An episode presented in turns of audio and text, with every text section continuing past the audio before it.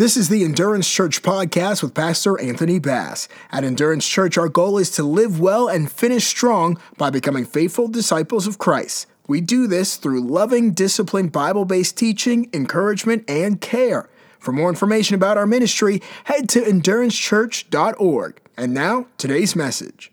This is one of those Sundays where I feel like like the message has already been preached and God has already moved and we're we're done, but there's still a message at the end of this. So um, I'm thankful to be able to preach to you this this Sunday. Uh, there's a lot of people who obviously who who made it, but there's a lot of people who didn't make it as well. So let's just keep when you don't see somebody show up, always pray for them. You never know what's going on in someone's life, and uh, people always need prayer. So that's one thing you can always do. Uh, this is uh, Resurrection Sunday. This is the, you know, in my opinion, high point of the of the year.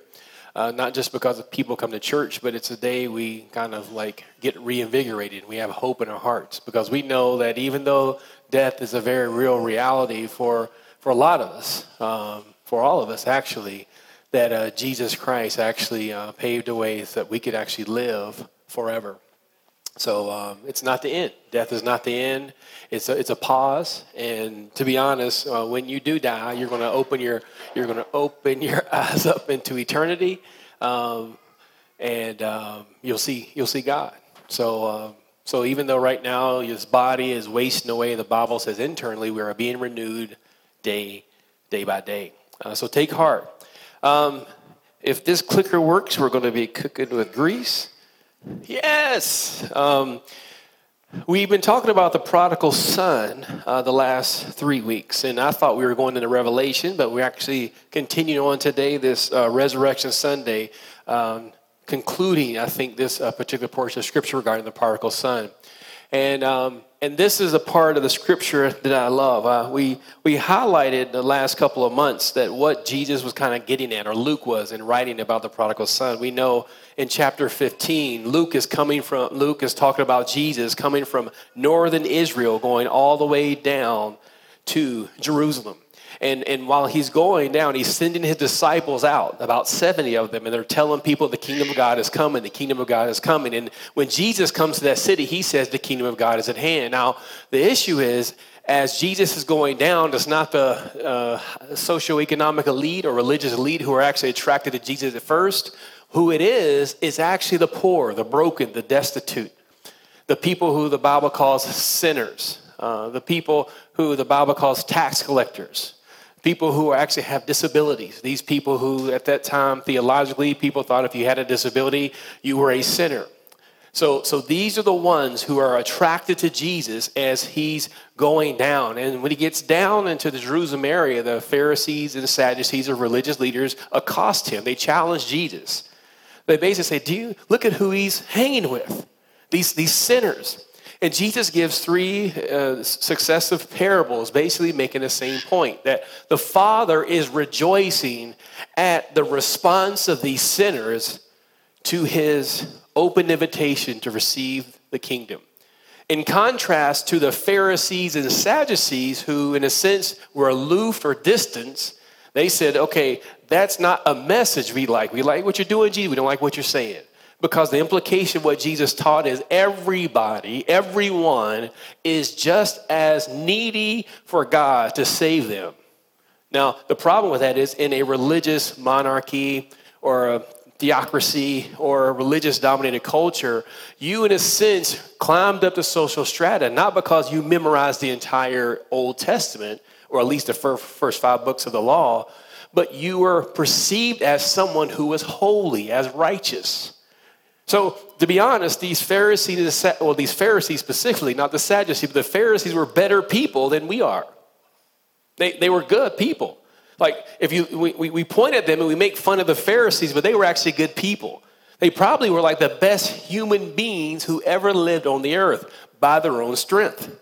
Jesus said, if your righteousness does not surpass the righteousness of the Pharisees, you will by no means enter the kingdom of heaven. Now, we know we don't get in the kingdom of heaven based upon our own righteousness, but because of Jesus, because of what he accomplished on the cross. But think about it these, these guys, they had memorized the entire first five books of the Bible. Who in here has memorized two chapters? Okay. Of Genesis. Uh, of Leviticus, right? of Deuteronomy. Mm, Pastor, stop. like, I ain't memorized that. That's hard reading right there. They had memorized it all. Not only that, they knew the Torah, they knew the Mishnah. Those were the commentaries that were written in Babylon about the Torah. They had it all memorized. And not only that, they knew the Talmud. So they knew everything, quote, quote, written at the time about godliness. They had it all memorized. And they tried their best to be righteous in God's eyes. But God said their righteous was just like a what? Filthy rag. So even though these were the best people, and a lot of us look at them and we chide them and we look at them pejoratively or negatively, but, but they were good people. They just weren't God. They missed the mark. And as a result, they knew what Jesus was saying was completely throwing their world order in the trash. God's kingdom is an upside down kingdom. And the Bible says, He who is least is the greatest. The problem is, even today, we still struggle to be number one, but God's like, that's still not how it works. We, we look for power, but really it's about giving power away. We look for notoriety, but it's really about giving other people notoriety. Like that's how God's kingdom works. And you begin to look in your life at those people who have understood the message of the kingdom. You look for humility. You look for those people who point to Jesus, regardless of their social status. Do they simply trust the words of God? Do they humble themselves? And that's what happened here. These, these people who were poor are running to Jesus and they're being saved, in contrast to the people who were righteous. And now, at the end of these parables, it, it comes to this part where it talks about the, the prodigal son coming home. And what you have to understand in this uh, scripture is that this, this prodigal son is really not the point of the scripture. Did my mic go down a little bit?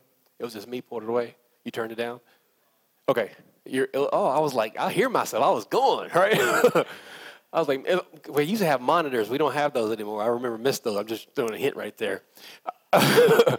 so, nevertheless, um, think about this. In that time, um, being insulted was the worst sin, right? Like, if you insult somebody, that was a that was a heinous sin. So when the youngest son asked for the father to give him his inheritance while the father was still alive, that was tantamount to saying, "You're dead to me. Give me all my stuff and I'm out of here." And usually people stop at that point, right? Because they said, This young son, and, and then when he comes back home, most people think that should be the end of the parable because we, we got all we need, but it continues. Because the point of the parable to Jesus isn't even this young man who came back, because this young man who came back home represents the broken people, the poor. Now, it's this older son, the ones who the crowd would listen to because that represented them. The older son stayed home. He was right. He was doing good. He was the one sitting at home doing his work the way his dad, in his mind, thought he wanted him to do it. The, the older son was righteous. But the problem is, he was just as far away from God as the younger son. And what you see as a continuity between the younger son's action and the older son's action is they both only use the father for his resources. That's what they cared about the most. The younger son was like, Give it to me now, and I'm gonna go out and party in the lot. I don't go there. So anyway, he was like, he was like partying, or he was at least trying to do something. Maybe, maybe trying to do something. But anyway, he, he lost. He squandered it. He wasted it. Now the older son, we know what happens. We all know the story. He comes back and he sees like his younger son having this party. He gets upset. Now his, his the older son, he he has all the rest of the inheritance, or so we think. But nevertheless, he's like, you didn't even give me a goat. Me and my friends even get a goat. And you you've cut the up the sacrifice the fatted bull? Yes. He's like, what in the world? Because the older son's worried about his, his resources because now what's left is supposed to be what? His. He said, You didn't even give me a party, me and my friends. We didn't even give so much as a goat. And you're giving this man the the big bull. Now, when you sacrifice an animal that large during that day and time in a small community, that meant not only will your family eat because they didn't have refrigerators, they didn't have ice boxes. You know what that meant? That meant the whole community was going to eat. They're like, this is the best party ever. What do we celebrate? I don't know, but this is some good bull. Just pass the A1 sauce, please. They're having this party over this young man who was in sin coming home. Now, this is the part I looked at the scripture, and there's a lot of significance here. Because Jesus is telling this parable, and he's actually kind of like going at these religious leaders. Because the father comes and does something embarrassing. See, it's in the first century, a Middle Eastern man never ran, right? Uh, Matt Williams. He goes on, he says, if he were to run, he would have to hitch up his tunic Tunic is kind of like a, a, dress in that day and time. They, they, he would, to, to, for him to actually run, he would actually have to hitch it up, tie it up, and show his what? His legs. And it says if he if he did this, it would show his bare legs. In that culture, it was humiliating and shameful for a man to show his bare legs. Now that culture is not this culture. But in that culture, that was humiliating. And and, and the hearer would be like, what is happening? Like, why would he embarrass himself over somebody who just simply disrespected him? Like, that is crazy. The story isn't about the prodigal sons, it's about the prodigal father. This Resurrection Sunday is really all about him. He, he's running to us all. He, he's, he's embarrassing himself. He, he, he, Jesus died on the cross in shame. Biblically, you know, he didn't have any clothes on when he was on the cross. We see the pictures because we want to make it right PG at least. But he was actually completely nude on the cross. It was a shameful thing. But he did it just for you. He took the shame. And it was important that he died that way so that you know God loves you without any reservations. He gave it all. What would he do to prove to you that he, he loved you? He, he already did it. He sent his son to the cross. He gave his very best, the fatted calf.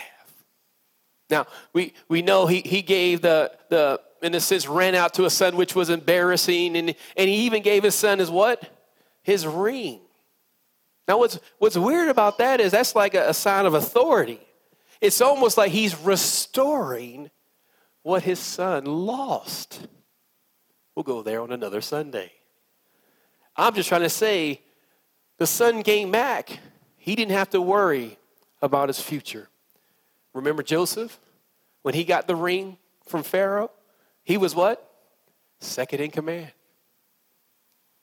Remember who actually in the Old Testament ran out to, to Jacob? Who was it that ran out to, to Jacob? Esau, his brother, the bad guy, the one the Bible says the Lord hates. Now, if Esau could run out to Jacob, being a man who doesn't care about the things of God, then why can't these Pharisees and Sadducees run out to these broken people? It was a slight to them. This, this fatted calf that we're going to talk about, the bull, that, that reminds them of Cain and Abel. Abel gave the, the fatted sheep, the, the best. And who, who killed him? Abel was killed by Cain, his brother. Jesus is talking to them in a language they very much understand. And they knew what he was saying. They, wasn't, they didn't leave doubting. They said, He is talking about me. But this is the awesome thing about God. This is why I love this. Watch the scriptures. So I had to throw this back in here because I just love this part. It says, when he, he arose, this is the fa- he arose, young man, and came to his father. Um, but when he was still a great way off. Now, this, this father, he, he's not in shape. I don't see him like going to LA Fitness. I don't see him doing MMA. I don't see him like working out. He, he must be, but, but he ran a long way, you all. Now, for me, I'm going to give you a good 10 yards of hard running. After that, I'm done. But his scripture says, like, what? But when he was still a great way off, his father saw him, had compassion, and ran. He ran a long way. And, and he didn't get embarrassed the entire run. I wonder if people saw him running, like, what in the Sam Hill is going on there? What is he doing? Running, showing his legs out in public like that. Who's he running? His son? This guy is cuckoo for Cocoa Puffs. He's off. No, his father is rejoicing. He's celebrating. His son who was dead is alive. It's almost like how we're going to celebrate in eternity once we're there. We're going to be like, we made it. And we're going to be running a long way. And I'll have some wind at that point with my resurrected body. I'll be, you can't catch me. Chris, you may have ran and I'm going to run you down. I'm going to pray for a resurrected body that can run. I like this part though. This is where it gets really good. It says, and now his older son was in the field. What is he doing in the field, you all? He's working. He's doing his father's work. The Jewish people at the time, they were doing God's work. They were doing in their mind the right thing. They were right. And as he came and drew near to the house, he heard what? Music and dancing. What is he hear? He's hearing the whole community eating that bull. He's like, what is going on? He's actually hearing them dance, right? Like, come on, how hard you got to be dancing for someone to hear that you actually dancing, right? Like you, you're getting it. It goes on and says, so, now listen to this. So he called what? One wait a minute. What, why didn't he go in the house? He, he called a servant. He is already ticked. He didn't even go in the house. Dad. He was like, hey, come here. What's going on? So he called one of the servants and asked what these things meant. And this is what the servant said to him your brother has come, and because he has received him safe and sound, your father has killed the fatted calf. He's safe. And your father is rejoicing. And that, that sound you hear, we're all celebrating, we're all thankful. He's alive.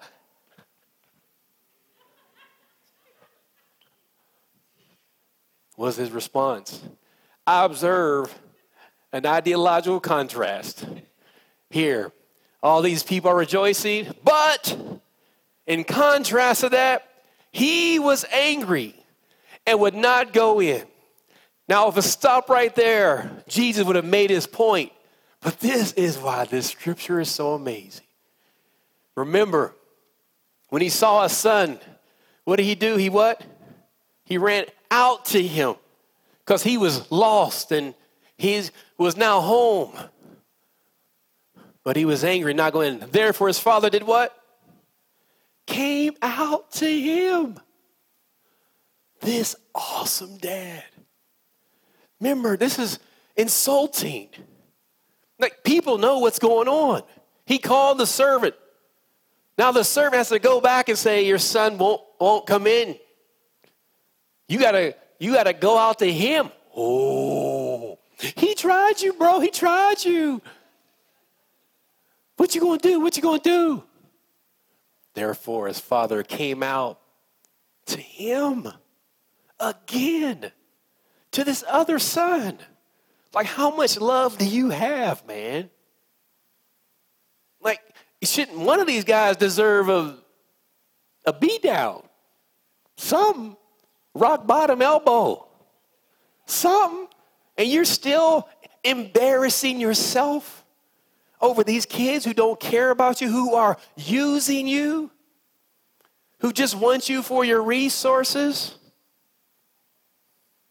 This is the part I really like.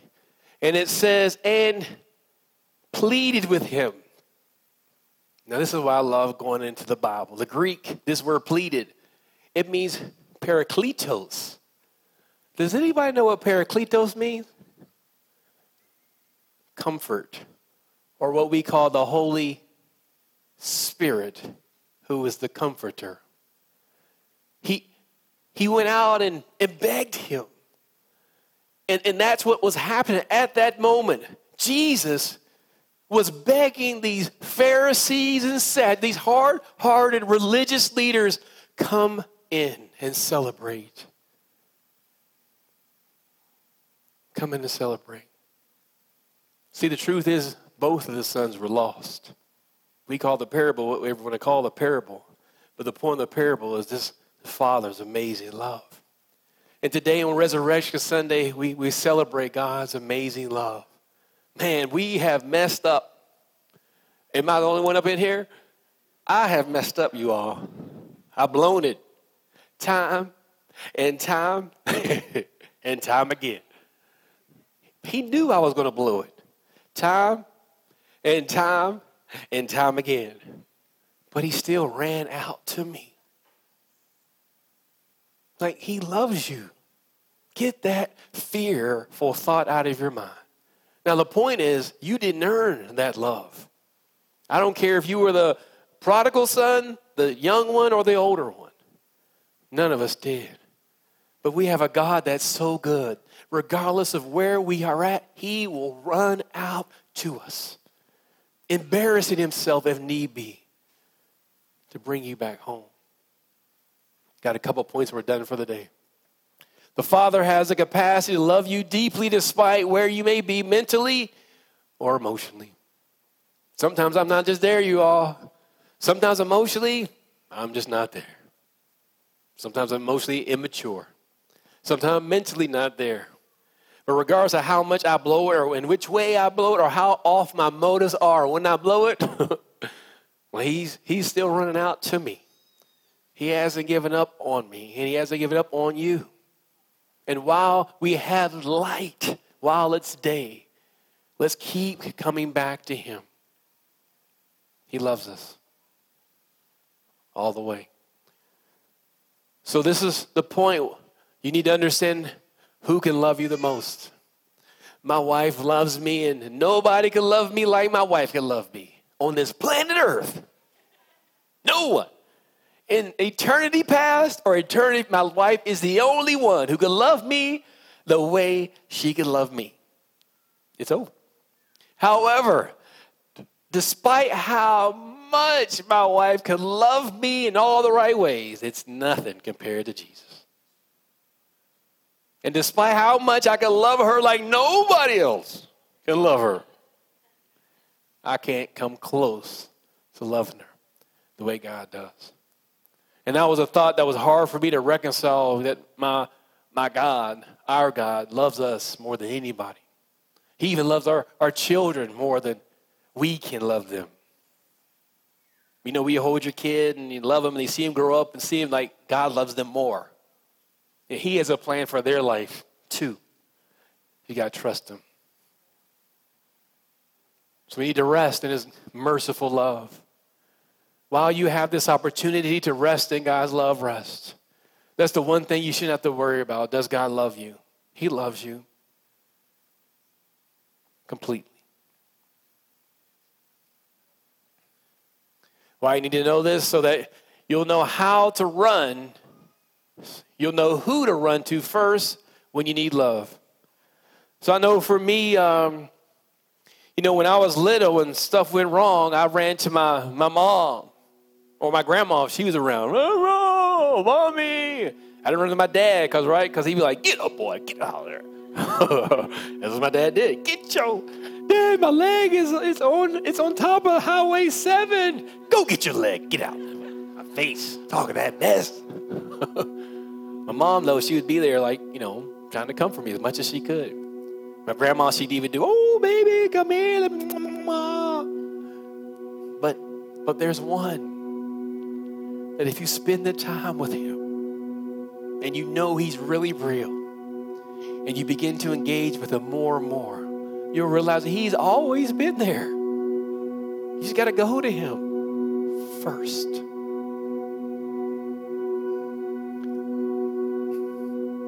They had this song when I was in church, and they would say, Ain't nobody can love you like Jesus. Yep. Ain't nobody. Like, that's real. Even after all these years, He's still the lover of your soul.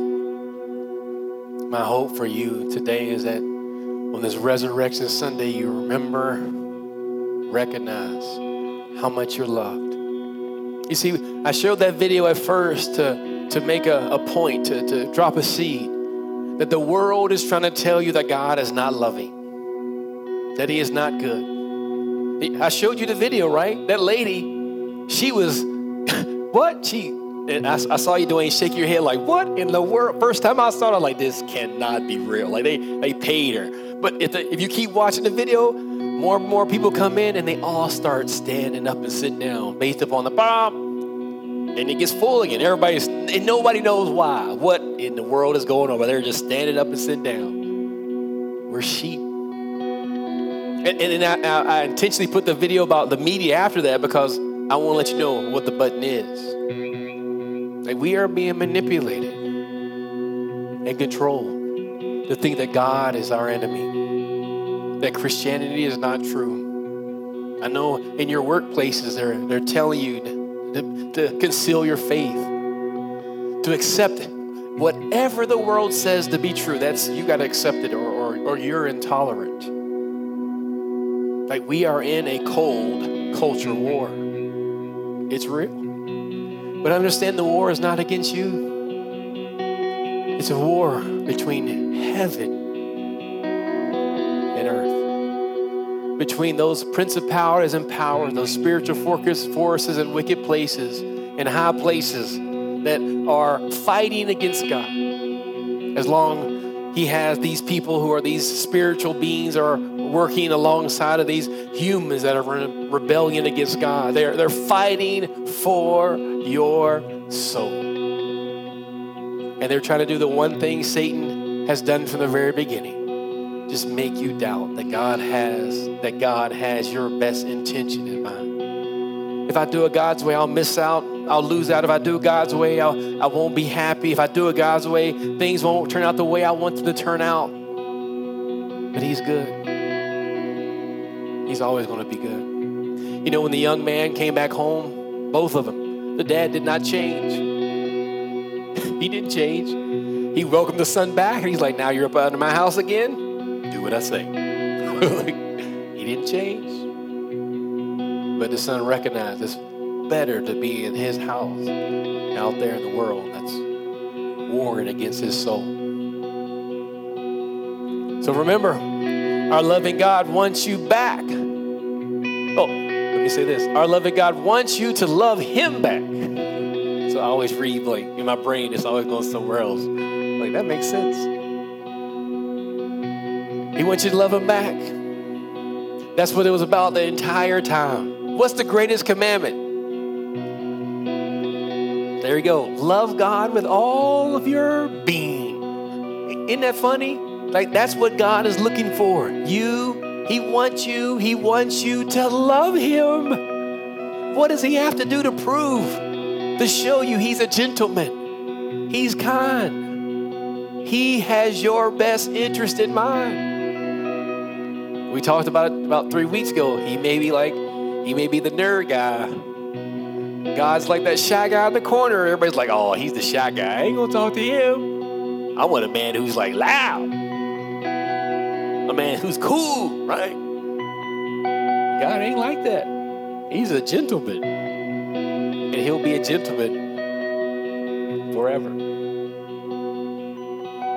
But he wants you to love him back. What'd you learn today? Is anybody bold to share on this Resurrection Sunday? They might learn anything. Just yell it out.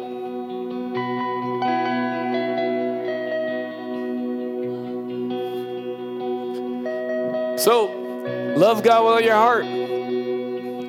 What difference does it make in your life if you love God with all your heart? Say it again. Makes all the difference.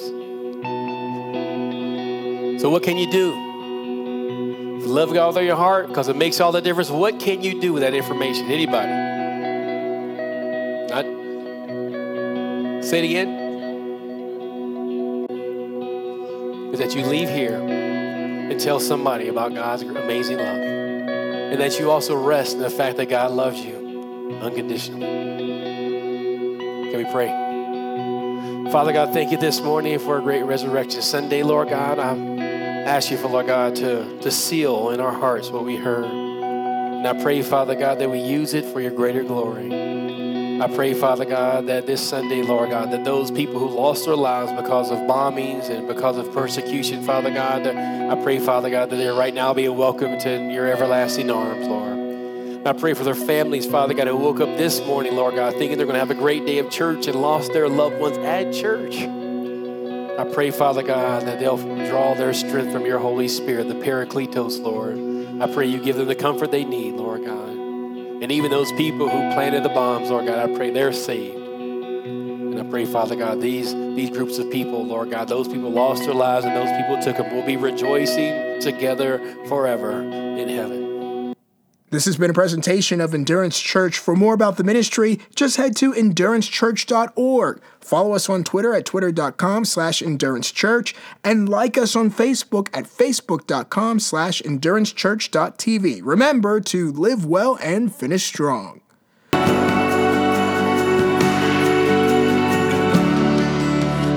father the orphan.